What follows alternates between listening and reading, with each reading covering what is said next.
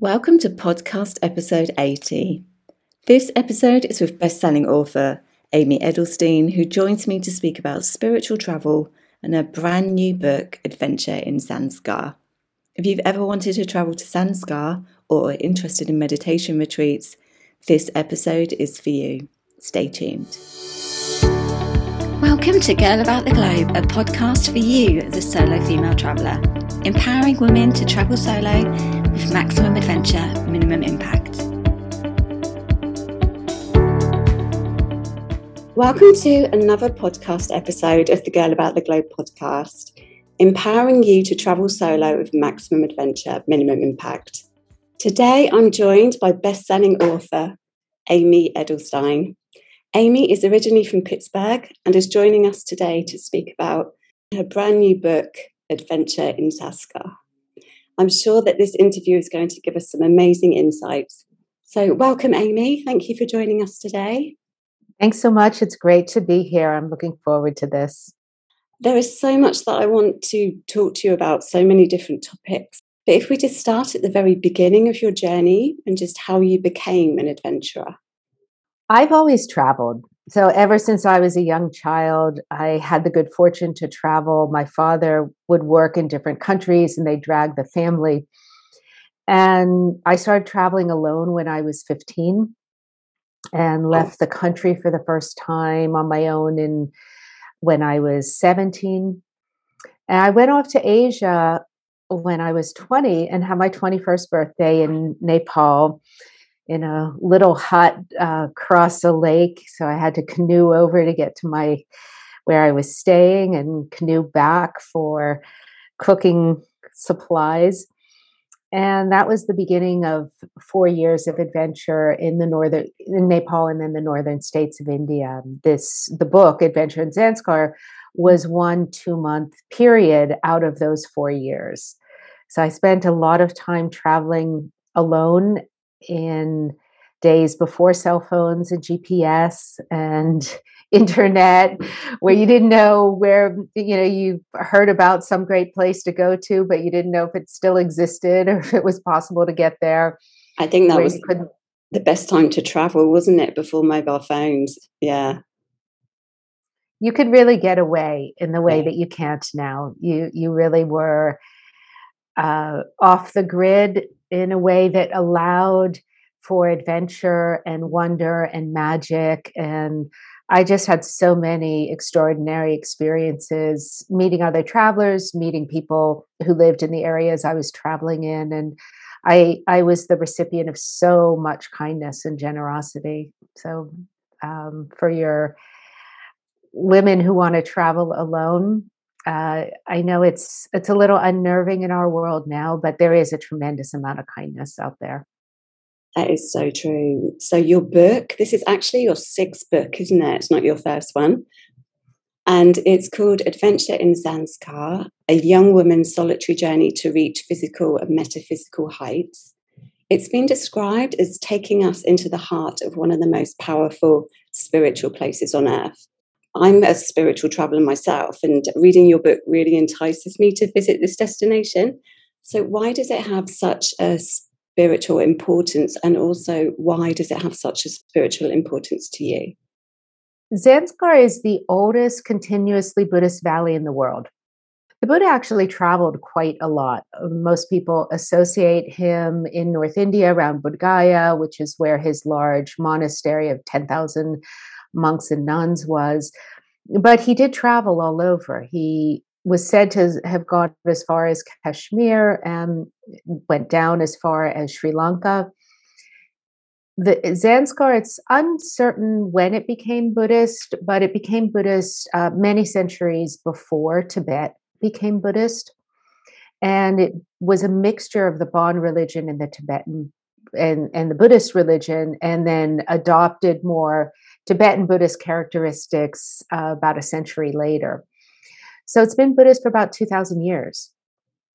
And it's geographically very isolated from the surroundings. So it's the westernmost corner of the Tibetan plateau, and it's ringed by very high mountains. So it's hard to get into. And the people there live more or less a subsistence life, there's a short growing season. They have some crops that they grow, barley and some high high mountain wheat and a few other, you know, small vegetables and root vegetables and yaks and and goats and sheep. So it's it's a very it's a very interesting place. It's a magical place and and what I think is unique about it as a place as a spiritual destination for anyone and also for myself is that the people there really live the the values of their religion. So it's so embedded in the culture over so many hundreds of years that it, people don't make effort to practice their religion. It's just a part of life. And i was able to understand a lot more about some of the principles that i was learning on retreats and from different teachers and from reading books just by being there and watching them interact and watching their generosity and watching their equanimity and watching their lightness of being and feeling their acceptance of the ups and downs of life in this very easy way that was to me the most extraordinary part and what i really tried to bring out in the book so that people could have a visceral sense mm-hmm. of what a real buddhist culture was like you don't have that in tibet anymore because of the chinese takeover in 1959 which really mm-hmm. uprooted the culture in in such a dramatic way that it, it just will never go back to what it was so zanskar and ladakh which is the valley next door they're unique in that way it's such a shame about Tibet. That's a country that I was meant to visit a few years ago, but the Chinese government changed the rules two weeks before I was due to visit, so I wasn't able to go. So when I do go, obviously it's not going to be the same as it as it originally was, which is such a shame. Tell us a bit more about Buddhism. I came across Buddhism when I was in Australia when I was 21 and I attended a Buddhist course and it just opened my eyes. Correct me if I'm wrong, it wasn't a religion as such, it was more of a philosophy and about believing in yourself and about kindness and compassion. And then when I traveled to Thailand, the first time that I went into a temple in Thailand, I just felt as though I was at home and I just felt so peaceful. And so whenever I was feeling a bit out of bounds or unbalanced, which happens, I think, when you travel solo, I would then just go and sit in a temple and just meditate.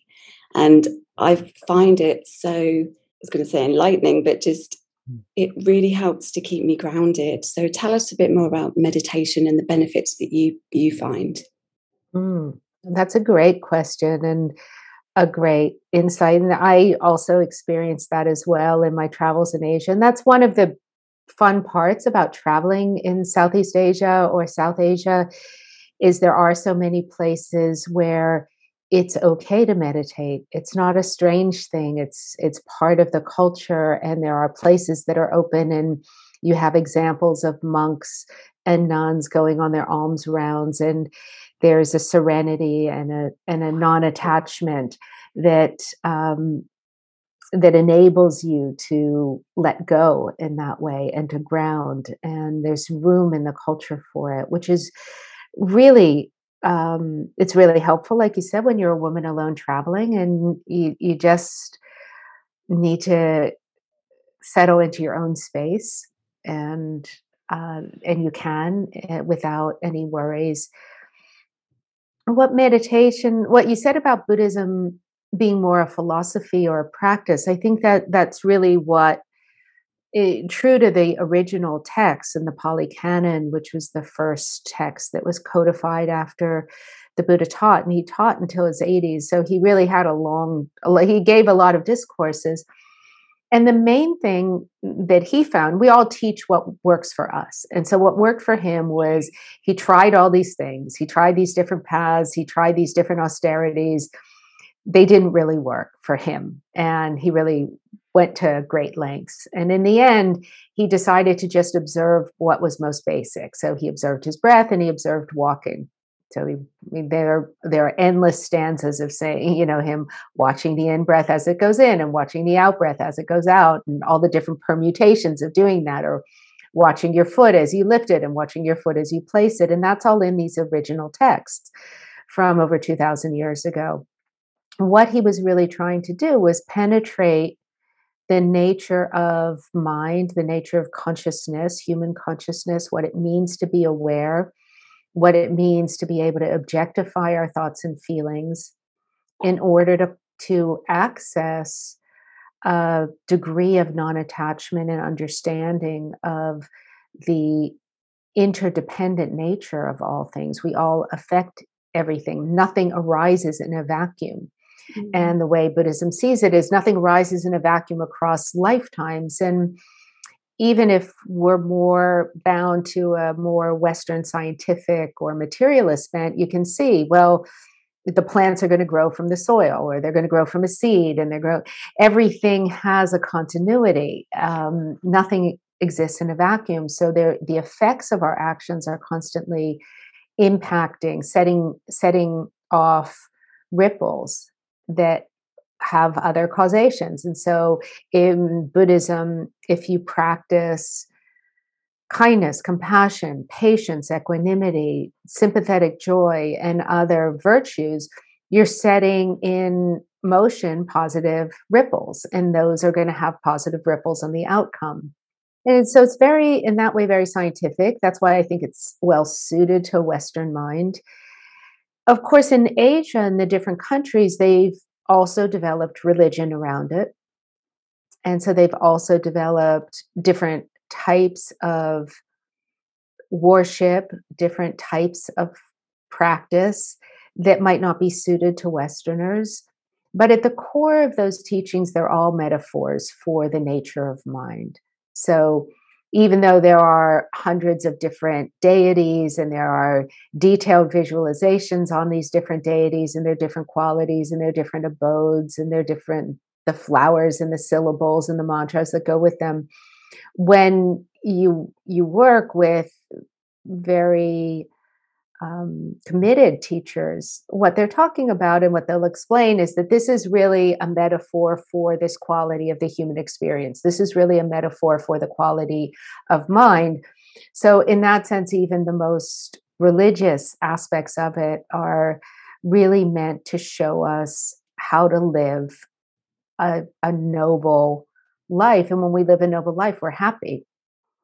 So it's all the goal is really positive com- communities, positive cities, positive interactions, and you know the possibility of of creating a world of harmony and wisdom.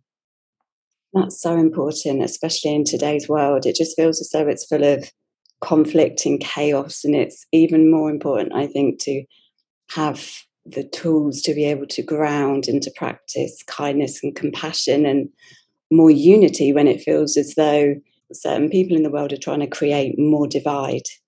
So, from your book, I love how that fateful journey has actually led to many unexpected developments. And one of them is your current organization, Inner Strength Education.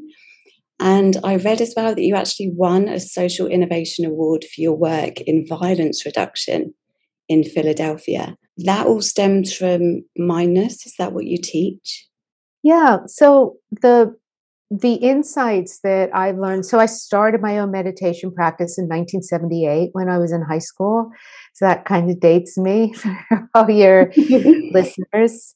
And i've continued it ever since. So i've done a lot of i've studied a lot of different methodologies. I've researched and published on on different systems of transformation or philosophy. And when about eight years ago, I really felt that I wanted to take the best of what I had the privilege to learn and translate it and make it available to individuals who are in life circumstances who won't have the opportunities I had.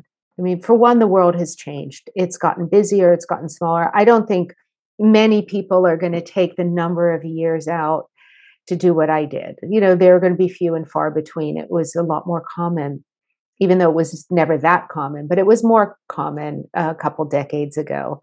And I don't know that that's what's needed right now. We have a lot of pressing crises right now, and there's a lot of uh, suffering that needs tending to. But I built the organization Inner Strength Education to bring a three month program into the public high schools in Philadelphia, where I live, which is one of the 10 largest cities in America, and it's the 10th poorest of the 10 largest cities. Um, it also has the very sad and unfortunate uh, as- attribute of being second per capita in gun violence in America to Chicago. So wow. we experience, and the schools experience, a tremendous amount of upheaval and suffering and unsafety. And it's really, I, I know you have listeners from all over the world.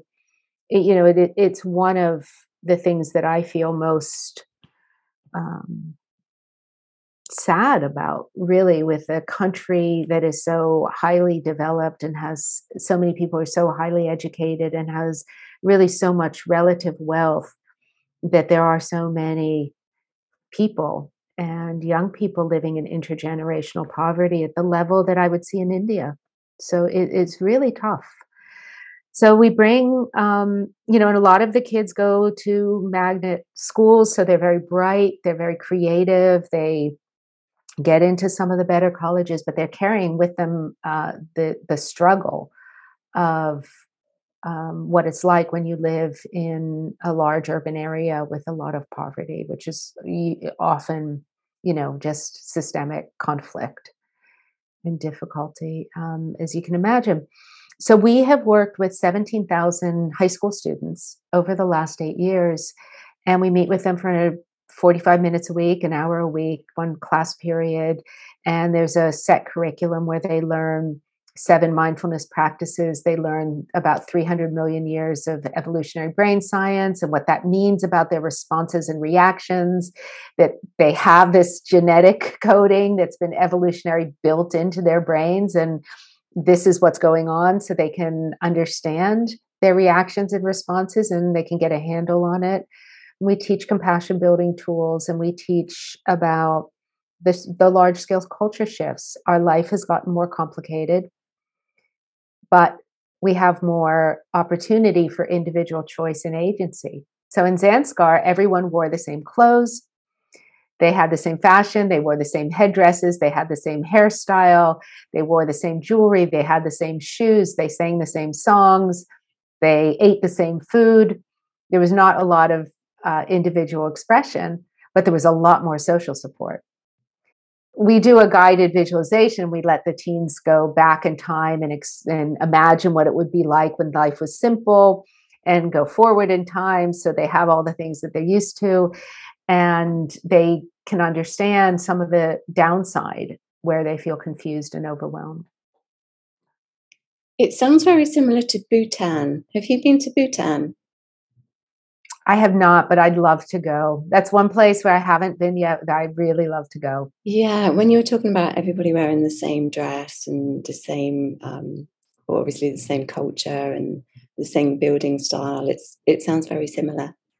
You talk about wrestling with the demons of self doubt and pride and trying to find meaning in a postmodern world. Self doubt, I think, is definitely an emotion that comes up when you travel by yourself I even had it before this trip, and I'm an experienced solo traveler, and it's very, it feels like a constant challenge to kind of keep those negative thoughts away. And sometimes it, it can be a bit of a lonely place when you're traveling solo, or you choose to kind of opt out of society to create your own path and find your purpose and your direction in life. Do you have any tips for anybody who's going through this and maybe feeling a bit lost and are unsure how to navigate it? Sure. Yeah, self-doubt is it's hard and it's always it's all you know often one of those patterns of mind that's with us often.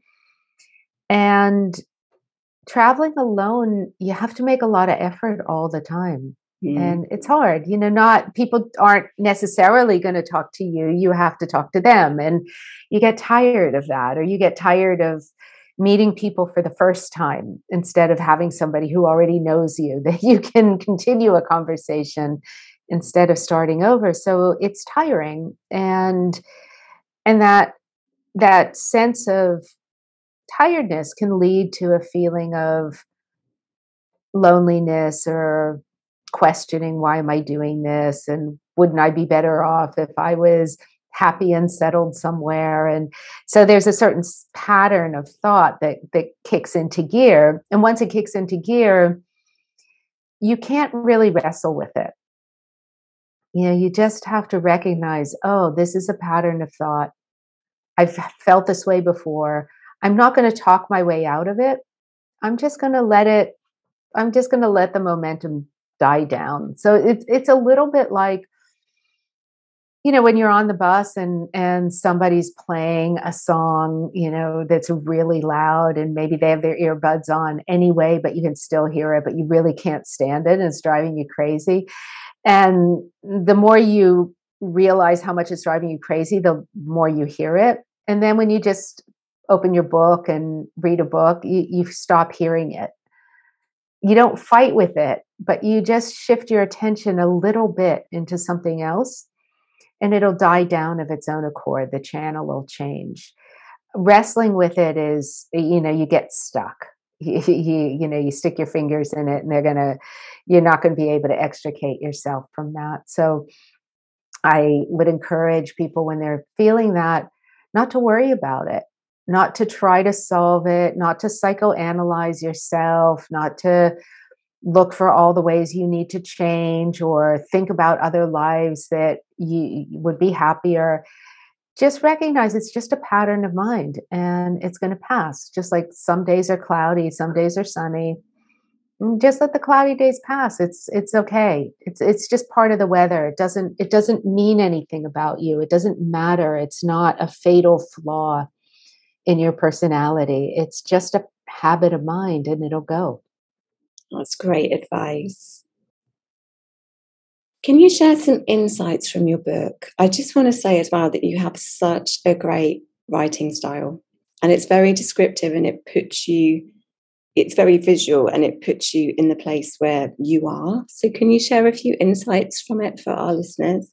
Sure. Um, thank you very much. The book was just nominated for a Publishers Weekly Ben Franklin Award, so I'll hear in another month. So I'm, I'm, you know, it's one of three finalists for a travel book. So I'm excited about that. Mm-hmm. Yeah.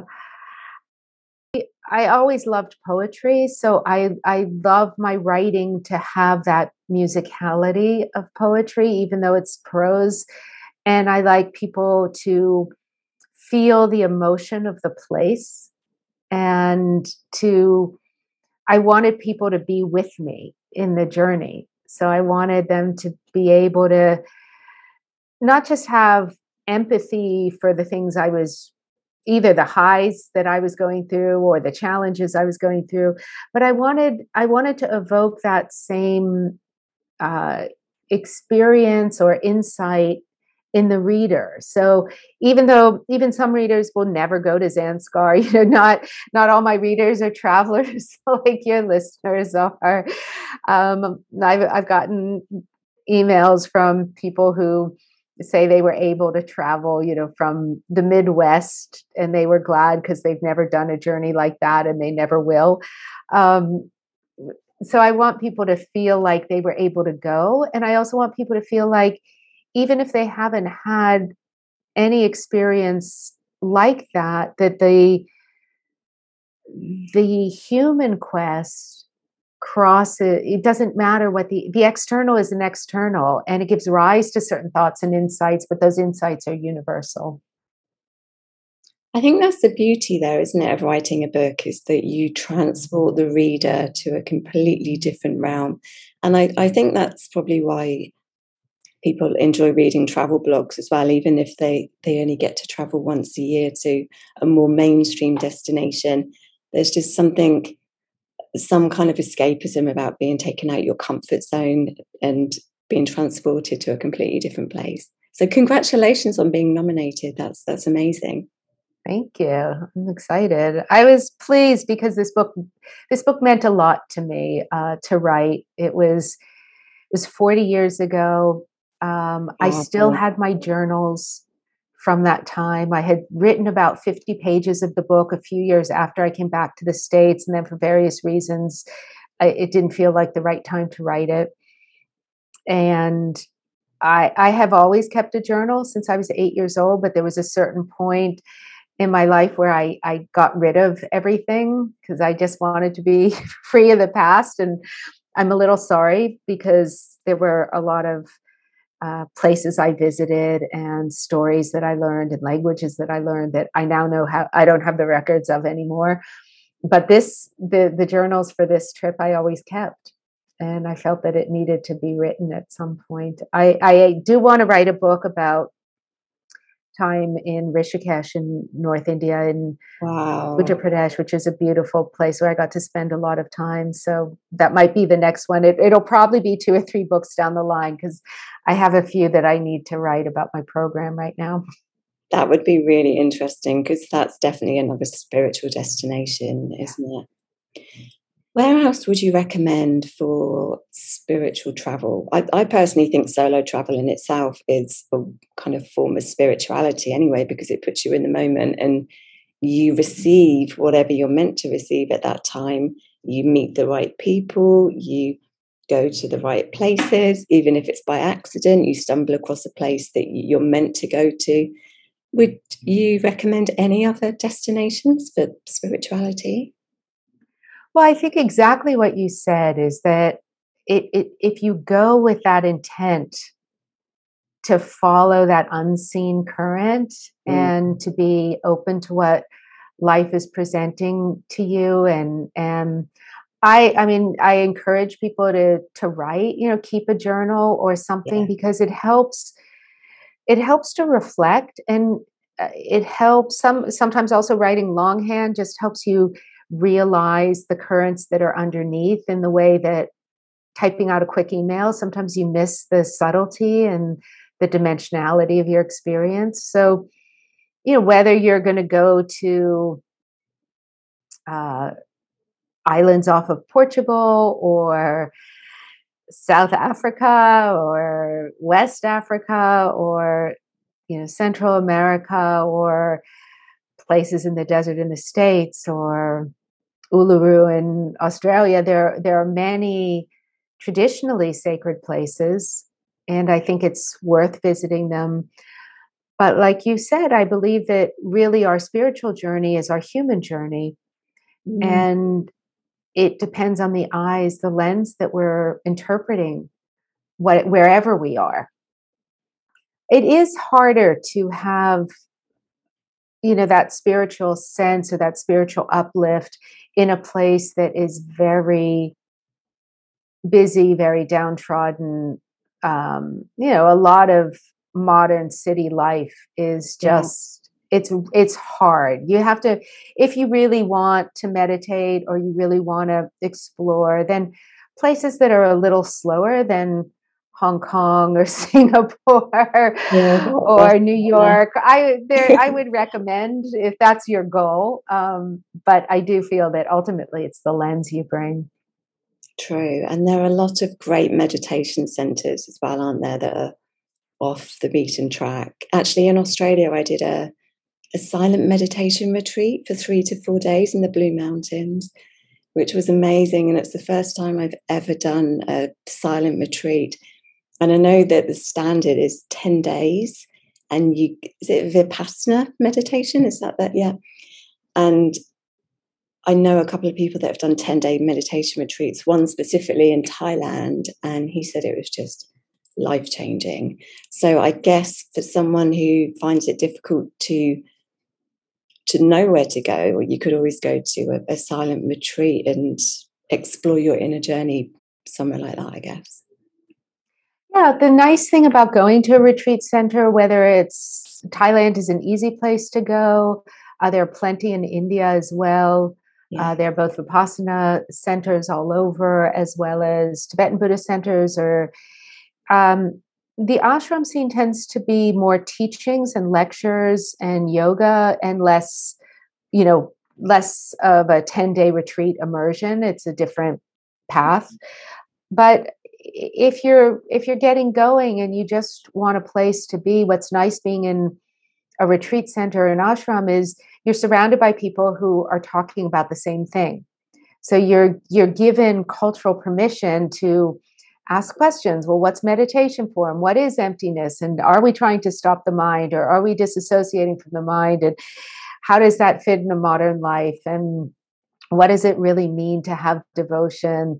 And is surrender a good thing or are you giving up your power? You know all these questions that you have to wrestle with on the spiritual path. So when you're on retreat you can you know obviously when you're on silent retreat you only explore afterwards or you have dharma talks but sometimes they do groups I, I did a lot of vipassana retreats when I was for the first couple years, and I did a three month silent retreat. Which wow, once you get going, I tell you, it fun. really goes fast. Really. Mm-hmm. How did you feel at the end of that? Because even after the end of three to four days, when um, when we were told that we could speak, nobody spoke. Everyone was just smiling at each other. It, it was just this really blissful, happy vibe. So I can't imagine doing that for t- 10 times as long. Yeah, it's, it, I felt the same way. And really what I did is I think two weeks later, I flew to India and did another 20 day retreat. So, uh, and then I, then I went and did more teaching. So that was really my life for many years.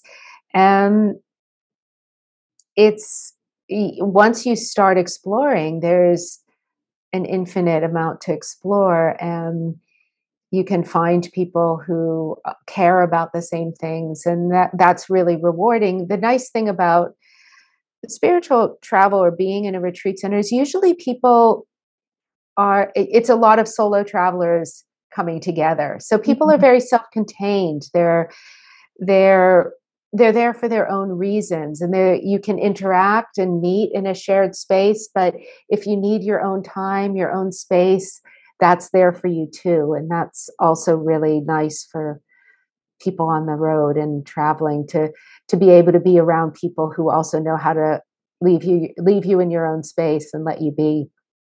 Definitely. And you mentioned that you're going to be writing another couple of books yeah. in connection with your with the work that you're doing? Because you've also got a show haven't you called the conscious classroom? Yeah i do. Um I, I used to i used to record i used to do a show we every two weeks now it's about every month just because i'm a little bit busy. Um we're working in 70 classrooms a week and i manage the I, I both teach i teach students, I teach teachers, and I run the whole thing. So it's a, it's a lot of work right now. I, I miss my, I miss, the, I'm glad I had that opportunity for so many years to explore and be and not have deadlines. I'm not in that world right now. Oh, so, you need to take a month off and go and meditate somewhere. Yeah, well, uh, my husband and I are building a small meditation center in North Portugal because uh, he has he's Portuguese um, so we're really looking forward to that. Interesting. Which part of um, whereabouts in North Portugal?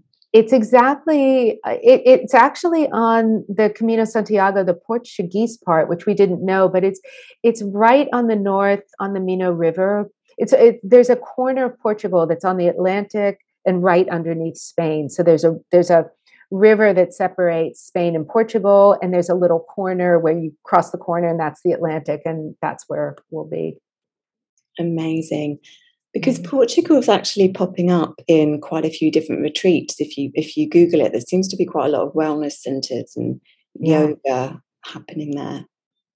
There, there are there, and it's they're inexpensive. It's a lovely country, lovely people, and it's a very simple life. Um, there isn't that much you know you go to the you go to the corner fruit market you get what the local farmers have. Things aren't necessary i mean there's some things flown in from brazil because they have a huge trade with brazil but if you're in a small village where i'm going to be you're still living a very a relatively simple life. You know obviously it's very westernized and modern and european but it's it's not it's not filled with um, complexity yet. It seems more traditional in Portugal. Much more traditional, yeah. So, just before we wrap up, is there anything else that you'd like to add about your book or your future books? Um, well, so everyone can find Adventure in Zanskar on Amazon or in bookstores or you can ask your local bookstore to order it. Um, I'm at innerstrengtheducation.org. You can find out more information about the program or amyedelstein.com. And what I'd really like all your solo travelers to to take away from this is, is just the encouragement to cherish your own exploration, cherish that calling that's that's inviting you to explore the good parts of the world to see the to see the goodness in different places and different peoples uh, to share of yourself to be generous and to be open to the generosity that's extended. And i think that the more of us who who can really value that and appreciate that then we will be being cultural revolutionaries because we'll be doing something opposite of the fragmentation and division that characterizes so much of communication right now or at least it's what gets the airplay so i encourage everyone to you know cherish that which that calling that's getting you to explore and meet people you might not meet and connect and find the joy of, of being alive because it really is a beautiful world filled with a lot of beautiful people. It definitely is. I love that. I love what you just said. And I think that's the beauty of solo travel is that it really it restores your faith in humanity. Definitely. Thank you so much for your time, Amy. And your book is such an inspiration and an enlightening read. And I will put a link to where people can get their hands on your book and a bit more about yourself as well. So thank you for your time, and I wish you every success in the future. Thanks so much. It was a delight. And you can find out more about Amy and her book, Adventure in Zanskar A Young Woman's Solitary Journey to Reach Physical and Metaphysical Heights, in the link in the description. Thanks for listening to our Girl About the Globe podcast, making solo travel easier for you. Find everything that you need for your solo travels at girlabouttheglobe.com and don't forget to subscribe so you don't miss an episode.